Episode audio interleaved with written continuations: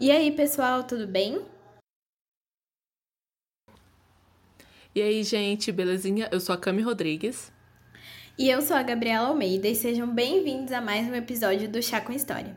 Hoje a gente vai falar de um caso bem pesado que aconteceu nos Estados Unidos e assustou demais a população.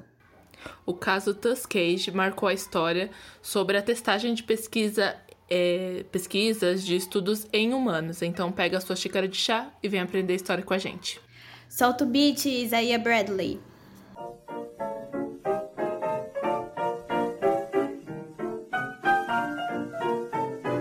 Bom, como sempre, antes da gente começar, é super válido reforçar que todas as fontes estão na descrição do episódio e na thread do Twitter. Então siga a gente nas nossas redes sociais, que é o arroba História, tanto para o Twitter, Instagram e TikTok. Avisa os dados, bora começar? Bora! Bom, eu e a Gabi, a gente escolheu esse tema porque recentemente ele veio à tona, né?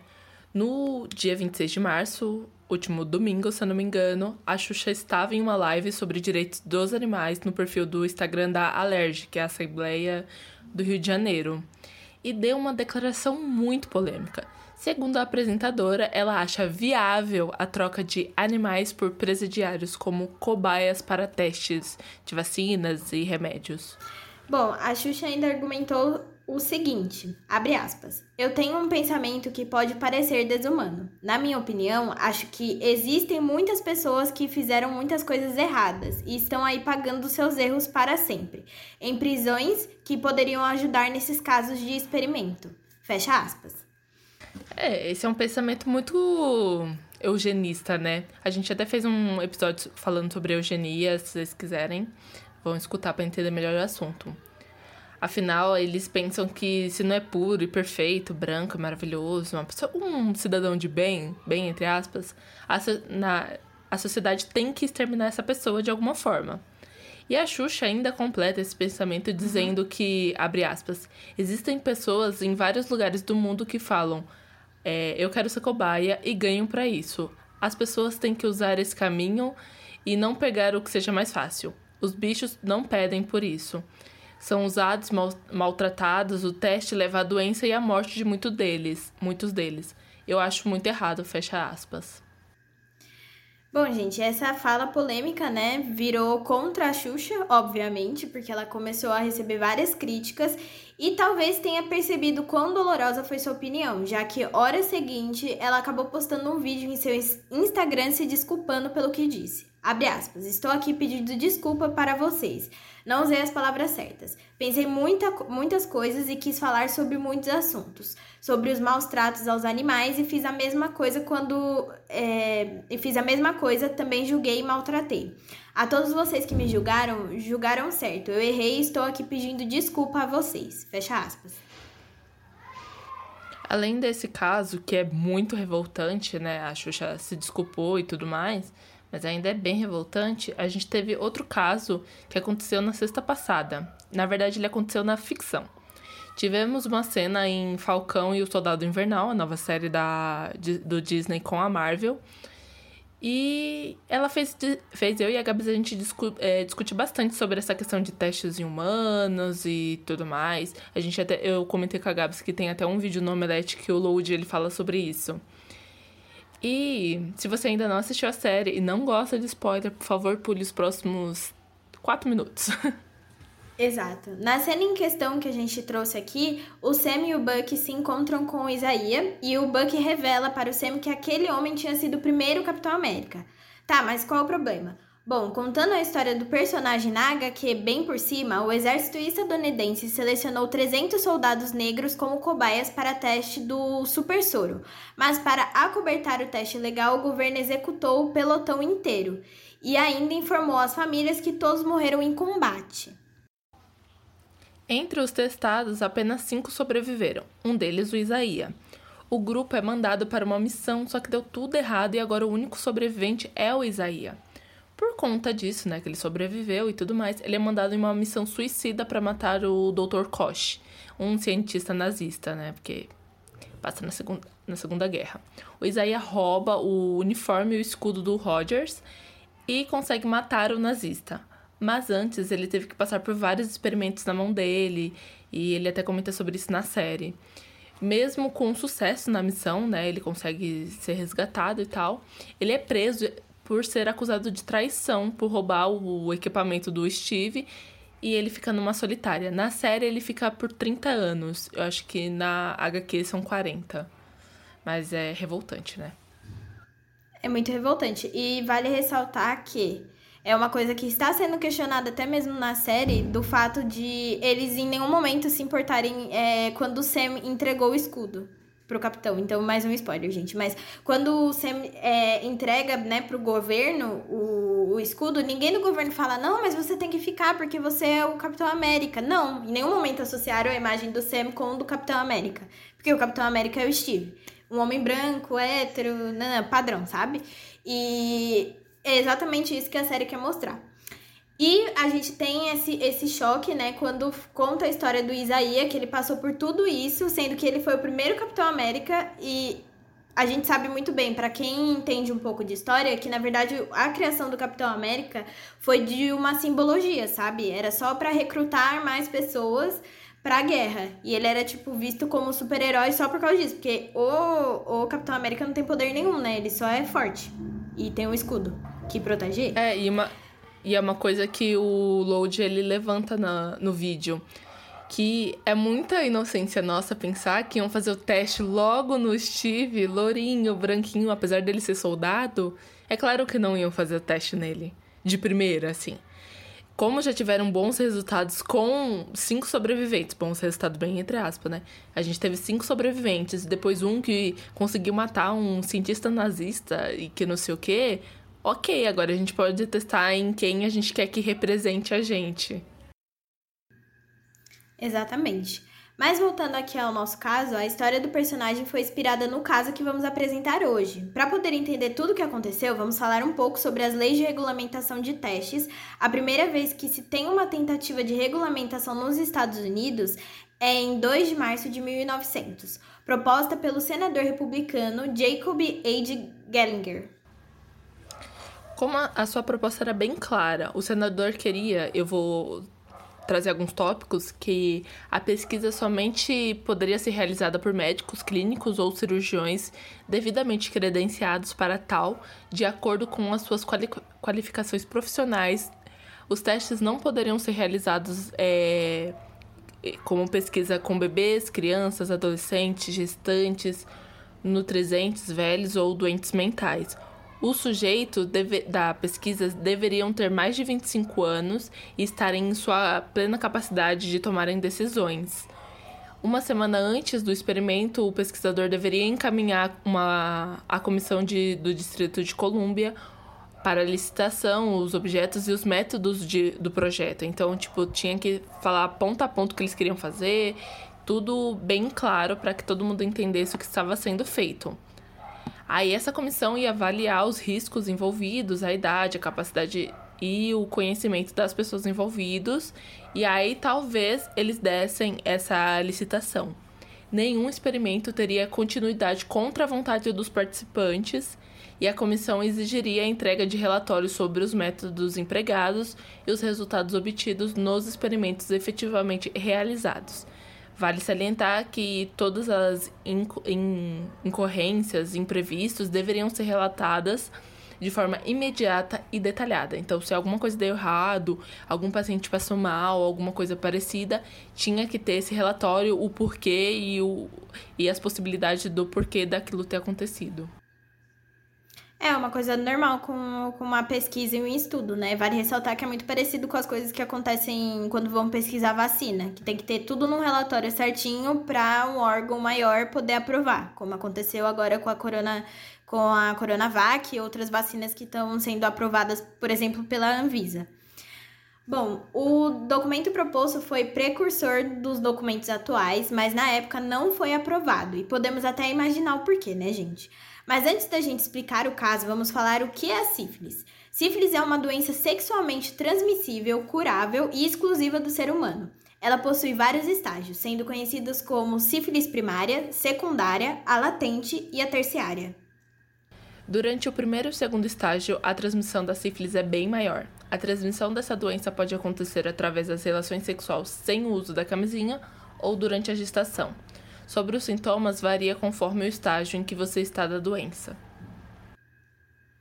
Então, gente, pode ser feridas no local de entrada das bactérias, seja no pênis, na vulva ou na boca. É, ela não provoca dor nem coceira, pus ou aderência. Bom, a medida de prevenção a essa doença é feita através do uso de camisinha, seja masculina ou feminina, mas quando a mulher está grávida, o pré-natal é super importante para controlar a sífilis congênita, né? Que é como eles falam é, quando a mãe tá com, tá com a doença e pode passar para o filho. Sim, então é, é, e é uma coisa é fácil de tratar, entendeu? Então você pode ir até um posto uhum. e começar o tratamento, é bem simples. Bom, vamos começar a explicar o nosso caso de hoje. É, em 1932, o Serviço de Saúde Pública, ao lado do Instituto Tuskegee, iniciou um estudo para registrar a história natural da sífilis na esperança de justificar o tratamento para os negros.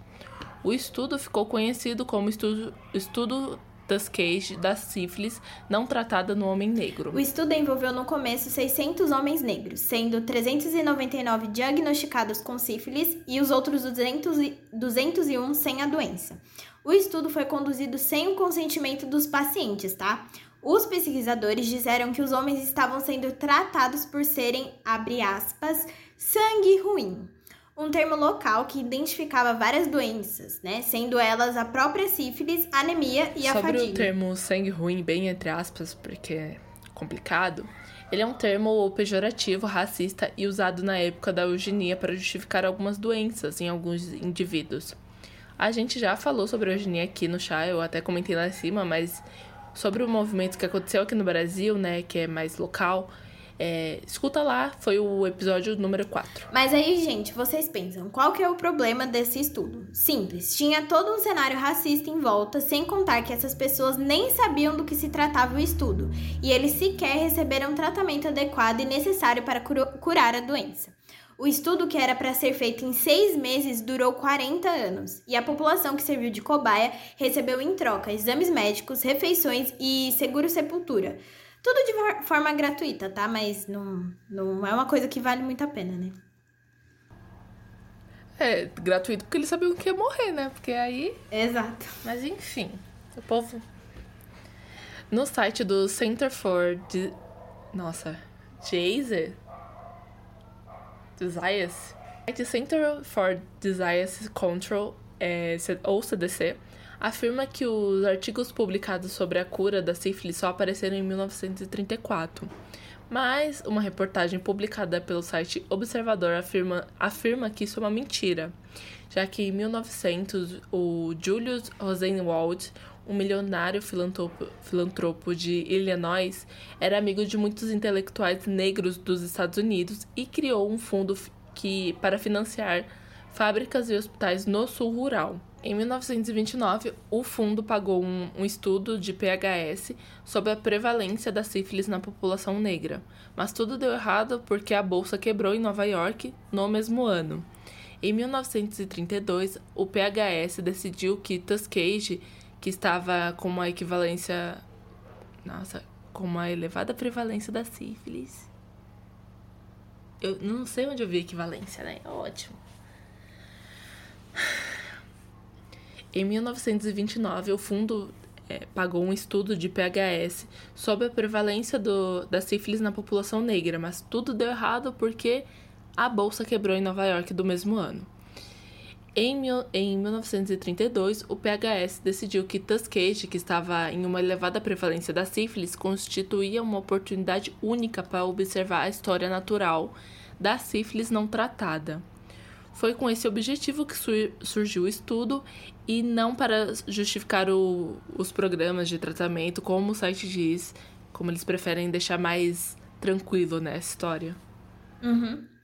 Para os homens do estudo, eram receitadas pomadas de mercúrio, tratamento introduzido por Paracelso no século XVIII e que foi comprovado como ineficaz e mortal, e a aspirina. Mas desde 1910, a Europa e os Estados Unidos já eram já era indicado né, usar salvarcem considerado o primeiro tratamento eficaz para controlar a sífilis. Fora to toda essa confusão, precisamos falar dos esforços desses pesquisadores em impedir que aqueles homens recebessem qualquer tipo de tratamento adequado. A partir de 1934, houveram reuniões regulares com os médicos da região, a quem foi fornecida uma lista de nomes de, dos participantes do estudo e quem não deveria ser tratado. É isso mesmo que você escutou. Ele não devia ser tratado, então eles separavam pessoas que, ah, essa pode ser salva, essa daqui não pode, sabe? E teve uma vez que o exército instalou na cidade um aerodromo para promover o tratamento da sífilis entre homens incorporados. Mas sabe, essa lista que a gente falou, ela foi enviada para o alto escalão do comando, que aceitou e eles ficaram sem qualquer tipo de tratamento eficaz mais uma vez. Tentaram, mas deu tudo errado de novo. Início de um sonho deu tudo errado. O famoso grande coisa, né, gente? Mas vocês devem estar se perguntando: o que deu errado?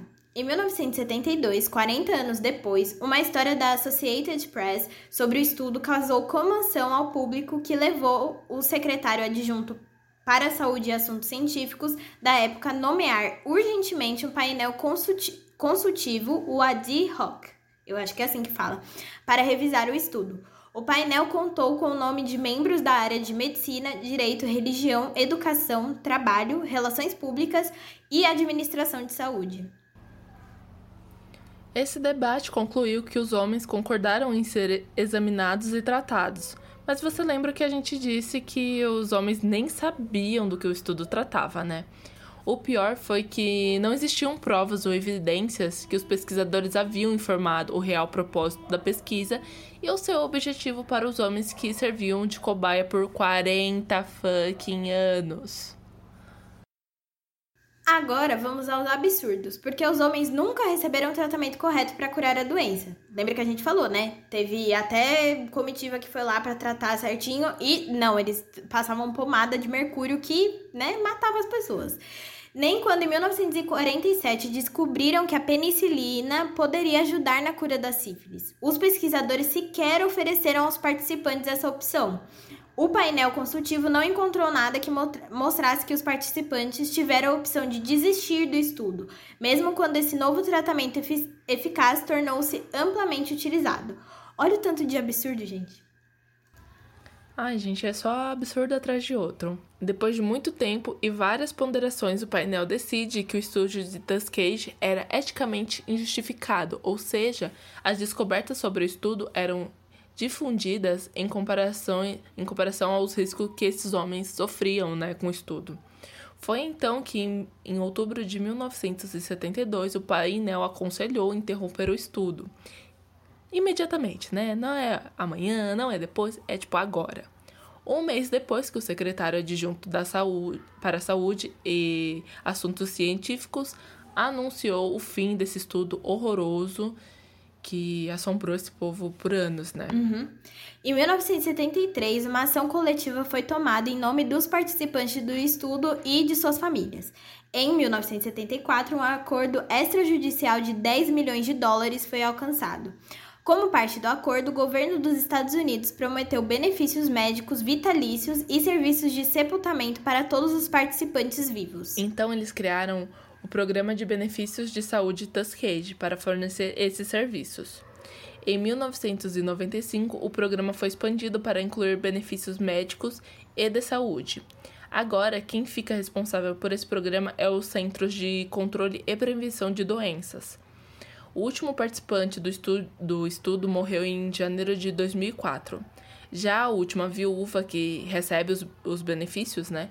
Ela morreu em janeiro de 2009. Atualmente, 11 filhos recebem os benefícios médicos e de saúde para reparar toda essa confusão, né? Que eles mesmos fizeram. Uhum. Bom, vocês devem estar se perguntando o que mais aconteceu além dessa reparação histórica. A bioética se estruturou a partir desse caso, com a ética em ciência experimental, pois em 1978 houve a publicação do relatório Belmont, com os seguintes princípios: respeito pelas pessoas, consentimento livre e esclarecido, ou seja, a pessoa estar ciente sobre a pesquisa, sua finalidade e seus risco, riscos. é, beneficência, ou seja, avaliação de custo de custo-benefício, se vale a pena fazer a pesquisa e se os dados vão ser úteis ou não. E por último, a justiça, no sentido de todos devem ter acesso ao resultado da pesquisa e né, qual que era o objetivo dela. Hoje a bioética é responsável por pesquisas como essas é, não acontecerem novamente. E até mesmo outros experimentos parecidos com o que aconteceram na Segunda Guerra Mundial, né? Porque a gente sabe que os nazistas fizeram muito experimentos na, nada éticos, né? A bioética é muito complicada de você medir isso é ético, isso não, porque estamos tratando de ser, seres humanos ali, a gente não sabe o quanto isso vai afetar a pessoa futuramente. Elas asseguram é, os objetivos da pesquisa para que os indivíduos não sejam apenas um número, um dado ou um resultado, prezando pela vida de cada pessoa que quis colaborar com essa pesquisa. E vale ressaltar que a bioética vale para o animal também. Então é uma coisa que eles deixam assegurados também. É, eu queria só falar do negócio do caso da Xuxa. É realmente super errado a, a, aquilo que ela falou. A gente entende toda a questão do animal ser testado, né? Que ele, a gente pega os, os, animais como cobaia, só que tem, tem animais específicos para isso. Não tô, não tô defendendo nem nada, mas tô falando que existem animais específicos e por isso que é, são feitas as pesquisas com eles. Eu acho que assim, uma coisa é você se revoltar pela forma como, por exemplo, um boi é tratado dentro do agronegócio. Outra coisa é você falar especificamente da ciência. E tem casos assim, que nem a gente, eles não podiam é, testar a vacina que não foi estruturada ainda num ser humano ainda, né? E não adianta eles pegarem, tipo, um prisioneiro, gente. Não tem sentido, eles são pessoas também, é uma vida. É, e tem que ter todo esse cuidado também. É uma coisa é... muito complicada de se debater, mas. Muito complicada, até porque ela é uma pessoa, você não sabe o que, o, o que aconteceu pra ela ter feito escolhas erradas. O, o, o, tipo assim, uma mulher que ela foi presa porque teve que matar o marido porque ou ele ia matar ela, sabe? Você quer que teste numa mulher dessa? Uhum. Tipo, não que justifique qualquer tipo de, de erro e tal. De ato ou crime. É, de ato ou um crime, assim. Mas Cara, você não pode ter essas coisas nas pessoas. É, e é principalmente uma pessoa pública falando isso, né? Meu, a Xuxa é a rainha dos baixinhos, caralho. Que isso? Eu fiquei muito chocada ouvindo ela falar isso. Exato. Porque ela é uma pessoa que ela defende, Exato, é ela é defende os direitos humanos, mas é muito polêmico isso. Ai, é, ela fala assim, as, os bichinhos não podem é, falar não. Ué, agora o humano também não pode, não? Exatamente. E eu acho que assim, é o que a gente, é o que eu falei agora, né? Uma coisa é você não concordar com a forma como o agronegócio lida com alguns animais, como o fato da vaca e da galinha. É, para quem não sabe, eles injetam injeções em vacas e galinhas para que ele, elas é, cresçam mais rápido e a carne fique boa pro abate. É tipo isso, entendeu? Isso é uma situação completamente desumana e por isso que tem muita gente entrando no veganismo, no vegetarianismo, por causa disso. E faz sentido. Porque até mesmo para quem estuda esse caso, né, quando as vacas elas recebem esse tipo de comida e até mesmo essas injeções, elas acabam é, afetando também a camada de ozônio, porque elas acabam produzindo o gás, né, que, que afeta a camada de ozônio. E, gente, a culpa não é da vaca, entendeu? A culpa é do ser humano que dá aquilo para ela. O problema é que, tudo bem, a, a gente consegue lidar com isso de forma separada e falar assim, não dá pra compactuar com esse tipo de coisa. Mas assim, é o que eu falei, não dá pra gente também colocar um ser humano qualquer ali dentro para testar uma coisa que a gente não tem noção nenhuma. E eles, eu, se eu não me engano, eles fazem rato em laboratório também, né? Pra pesquisa mesmo. Sim. Sim. E ela fala assim, ela na, na live ela comenta sobre shampoo e do, é, cosméticos. Só que hoje em dia existe outros, outras formas de testar isso. Só que vacina não tem como.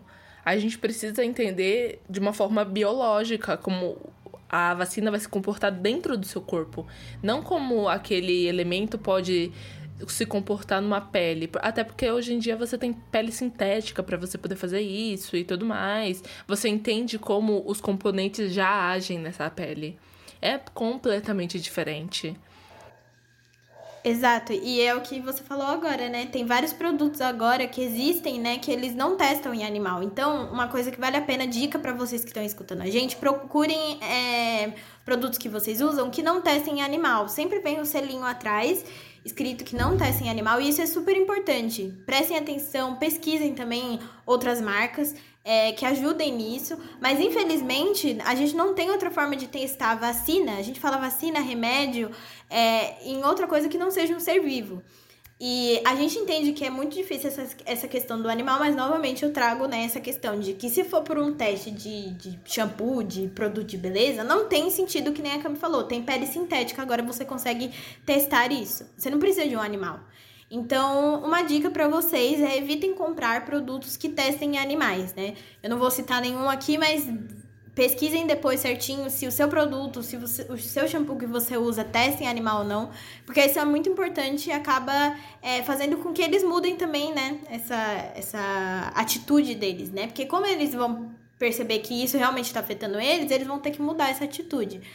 Sim. Mas vale isso, eu acho que é uma coisa que a Xuxa poderia ter falado, né? Incentivar a gente é, usem produtos sem testagem animal. Que isso é importante, né? Uma coisa que, que nós, da geração, que eles falam geração Z, os millennials, a gente se preocupa muito com essa questão da sustentabilidade agora. A gente quer saber de onde o produto veio, para onde ele vai, como ele é feito. Isso é muito importante. Não tô falando que não é, é muito importante. Mas tem que tomar cuidado com isso, porque basicamente o que a já falou foi tipo é, eles são prisioneiros, foda-se, entendeu? Vão morrer, merecem tudo aquilo que eles estão passando, sendo que a gente sabe que a prisão mesmo, ela foi estruturada para poder é, fazer com que o indivíduo reapreenda, né, com tudo que ele fez de errado e ele possa ser realocado na sociedade. E a gente sabe que isso não acontece.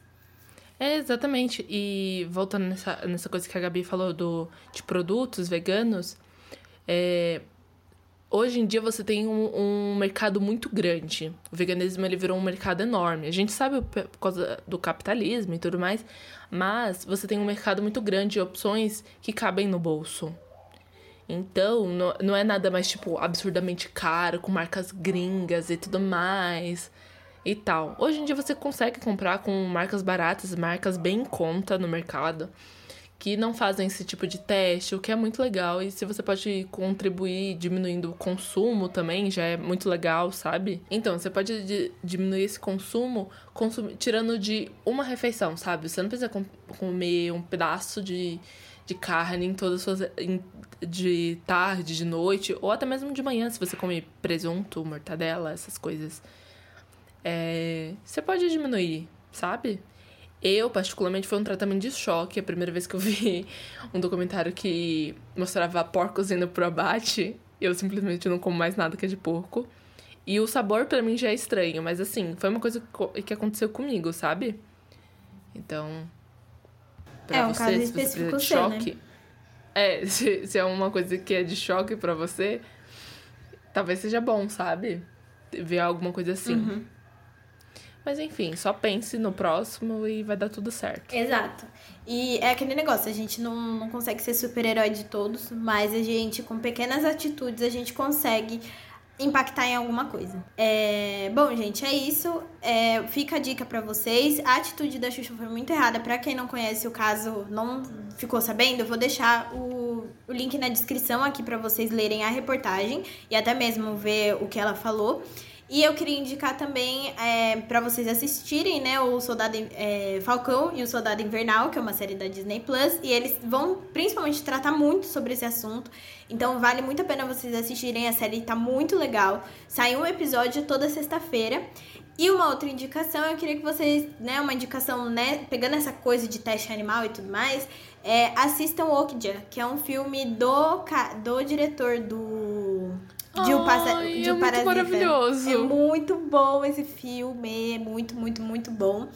Assistam, é da Netflix. Muito bom mesmo. É, a história é incrível, eles falam sobre testagem animal, sobre como a indústria acaba com, com os animaizinhos, sabe? E a Okja é muito fofa, vocês vão entender tudo ali. E é tipo assim, é descarado, sabe? O filme é bem. Engra... É tipo assim, ele tem cenas engraçadas, mas ele tem bastante crítica, né? E também, né?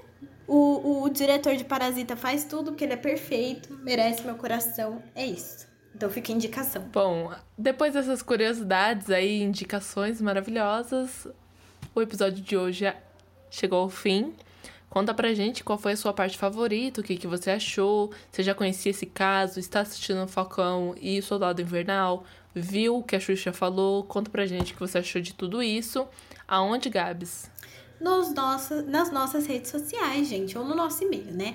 As redes sociais são mais rápidas, então vocês mandam lá no Chassa História. Pode mandar DM ou comentar ali nas imagens. E também tem o nosso e-mail, né? Que é o, o chassahistoria.gmail.com. Se você gosta de mandar uma carta gigante, dar opiniões, sugestões construtivas, estamos aqui para escutar tudo. E se vocês tiverem indicação também de algum documentário ou série que trate de, desse assunto também, manda pra gente, porque aí a gente coloca como indicação para vocês assistirem. A gente se vê na semana que vem com mais um episódio quentinho e cheio de curiosidade para vocês. Um beijo, lavem a mão, as mãos e até mais. Beijo, gente, lavem as mãos. Semana que vem a gente tá de volta. Parece que a gente tem novidade semana que vem, mas eu não vou falar mais nada. É isso. Confirma aqui pra mim, produtora, é isso mesmo? É isso mesmo que vocês estão escutando. Parece que tem novidade. Fiquem atentos aí no nosso Instagram durante o fim de semana. Beijos! Este podcast é produzido por Camila Rodrigues e Gabriela Almeida. O roteiro é feito por Camila Rodrigues e Gabriela Almeida. A arte foi feita pela Camis. A trilha sonora é a música Chicago Breakdown do Louis Armstrong e a edição foi feita por mim.